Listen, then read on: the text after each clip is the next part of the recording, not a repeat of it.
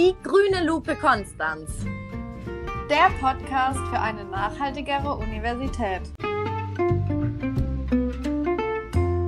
Hallo und herzlich willkommen zu einer neuen Folge der grünen Lupe Konstanz.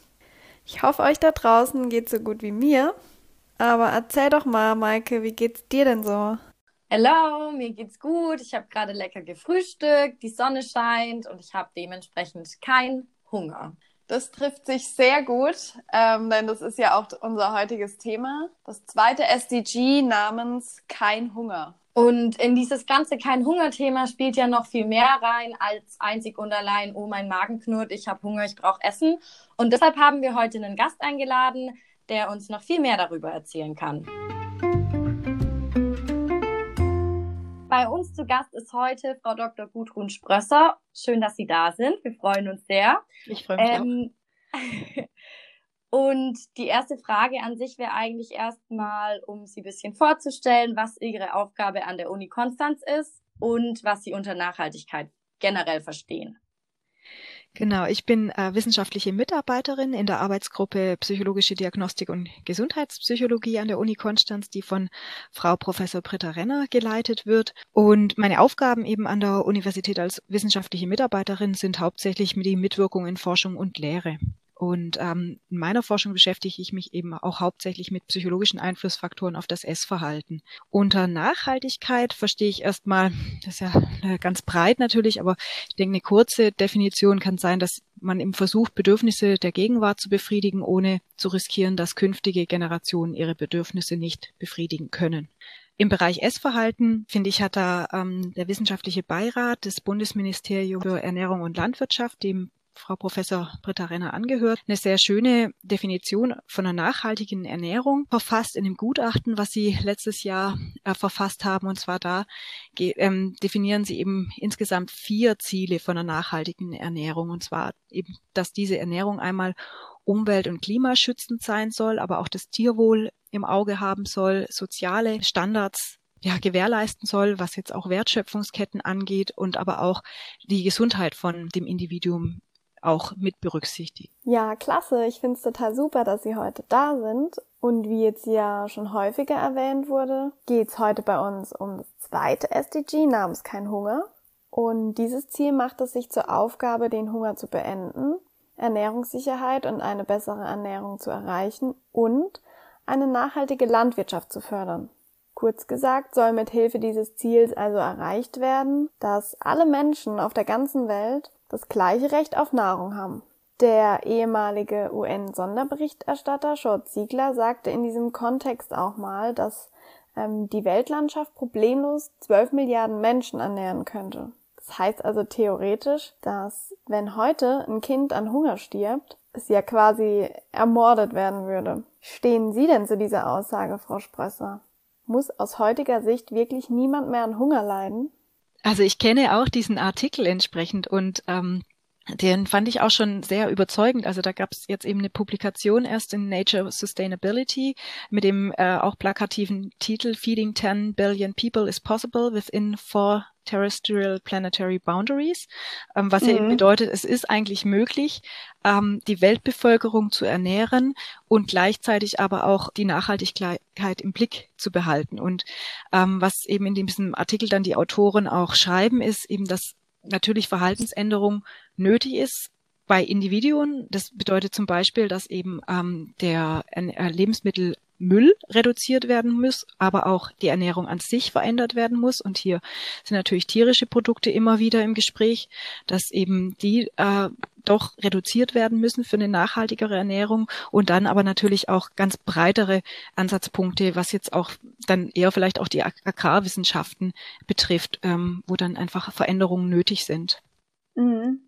Ja, danke, sehr interessant. Ähm, die offizielle deutsche Website verweist zusätzlich auch auf mögliche To-Dos, die jeder Bürger oder jede Bürgerin verinnerlichen sollte, da sie dabei eben unterstützen können, diesem globalen Problem entgegenzuwirken. Und ein To-Do lautet zum Beispiel, ähm, kaufe nur Lebensmittel, die du auch aufbrauchen kannst oder iss öfter vegetarisch und reduziere deinen Fleischkonsum. In einem Artikel unserer Campus-Zeitschrift schreiben sie auch über modernes Essverhalten. Können Sie uns und unseren HörerInnen vielleicht ein bisschen mehr davon erzählen? Was waren da die Inhalte Ihrer Forschungsgruppe und zu welcher Erkenntnis kamen Sie da und Ihre Gruppe? Wir haben uns mit dem Thema eben im Rahmen von einem Projekt, das von der Deutschen Forschungsgemeinschaft gefördert wurde, beschäftigt. Ähm, das lief von 2017 bis 2020 äh, mit dem Titel Why People Eat in a Traditional or Modern Way, a Cross-Country Study. Und da haben wir uns eben mit der Frage beschäftigt, was eigentlich traditionelles und modernes Essverhalten ausmacht in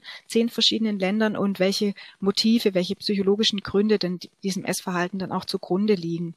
Und der Hintergrund war eben der, dass ähm, modernes Essverhalten häufig in so negatives Licht gerückt wurde, mit dem Anstieg von Adipositas weltweit in Verbindung gebracht wurde, weil eben das dann auch für einen hohen Verzehr von tierischen Produkten, Fette, Öle, Zucker und so weiter ähm, mit mhm. dem verbunden wurde. Und wir haben uns dann eben gefragt, was bedeutet es denn eigentlich, wenn das Moderne so schlecht für unsere Gesundheit ist und das Traditionelle dann wohl gut?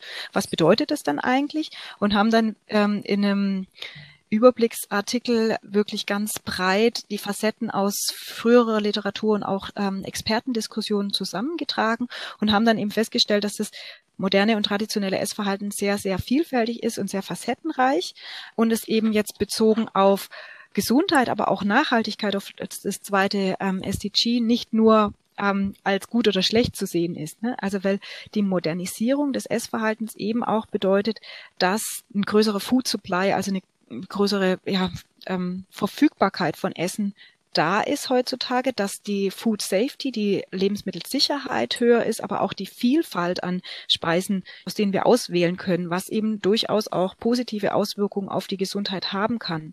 Gleichzeitig hat die Modernisierung auch ähm, eine Verringerung der Lebensmittelunsicherheit und auch in Lebensmittelpreisen mit sich gebracht, was eben jetzt für das zweite SDG eigentlich teilweise förd als förderlich zu sehen ist, weil es dann eben auch bedeutet, dass ähm, mehr Lebensmittel verfügbar sind für die Menschen und dann auch vielleicht auch weniger Hunger besteht.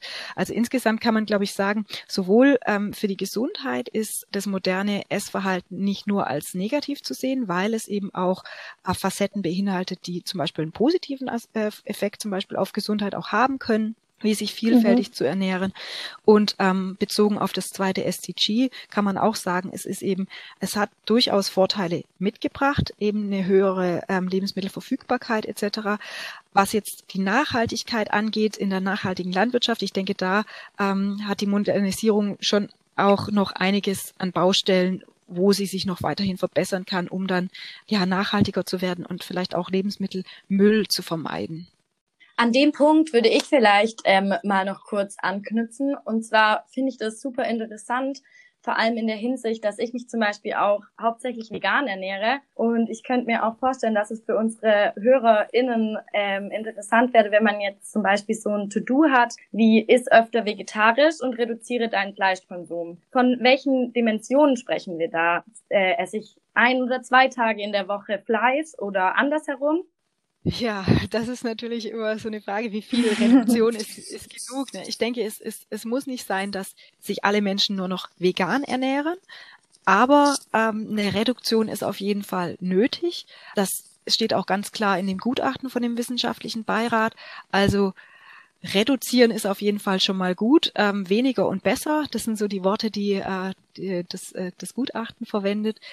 Ja, ich denke, vielleicht könnte ein Ziel sein, das einfach mal zu halbieren was man, was man so konsumiert. Einfach das mal in Frage zu stellen, wie häufig man eigentlich ja Fleisch dann auch konsumiert. Rindfleisch ist ähm, da besonders eben kritisch zu sehen, weil es eben hohen CO2-Verbrauch mit sich bringt oder Ausstoß. Ja, muss jeder wahrscheinlich so ein bisschen einen goldenen Mittelweg für sich selber finden im mhm. Zusammenhang mit der Umwelt. Und das wäre jetzt dann auch noch eigentlich so unsere abschließende Frage an Sie, inwiefern Sie denn denken, wie es mit dem Thema Nachhaltigkeit in Zukunft weitergeht? Und haben Sie im Rahmen dessen auch eine persönliche Vision? Ja, ich würde eben hoffen, dass sich einiges jetzt tut. Ähm, auch da möchte ich nochmal auf das Gutachten verweisen. Da waren ganz, ganz schöne Ziele eben auch definiert. Ähm, ich denke, was es braucht, ist einmal auch mehr Transparenz. Das heißt, dass Menschen sich auch in täglichen Situationen besser entscheiden können für nachhaltigere Produkte, was jetzt auch nachhaltige Lebensmittel zum Beispiel angeht. Denn wenn wir heute im Supermarkt sind, dann ist es halt, denke ich, für uns alle sehr schwierig, da zu entscheiden, was ist jetzt eigentlich nachhaltig. Ne? Also soll ich dann lieber die deutschen Tomaten im Winter nehmen oder soll ich lieber die spanischen Tomaten, die dann Weg hinter sich haben? So, also Ne? Also so, einfach solches, äh, solche Informationen bereitzustellen ähm, für jeden Einzelnen, aber dann auch in öffentlichen Einrichtungen, das einfach als normal zu gestalten, dass Großküchen auch nachhaltiger werden. In der Kita-Verpflegung zum Beispiel auch Preisanreize nutzen, ne? dass eben einfach äh, die Preise sich auch an der Nachhaltigkeit von Produkten orientieren und ähm, ja auch insgesamt eine gesundheitsfördernde Ernährung zu ermöglichen, dass eben auch hier die Ernährungsarmut auch in Deutschland verringert werden kann. Das wäre so meine Vision. Ja, das ist sehr, sehr schön und sehr, sehr wahr auch, finde ich. Denn oft im Supermarkt weiß man eben dann wirklich nicht so richtig, was dahinter steckt. Das finde ich einen sehr interessanten Punkt und ich denke, damit würden wir uns dann herzlich bei Ihnen bedanken und für heute verabschieden. Genau, vielen Dank. Gerne und danke Ihnen auch. Und schaltet auch ihr wieder ein, wenn wir uns beim nächsten Mal mit unserer kleinen grünen Lupe auf die Suche nach dem dritten SDG machen.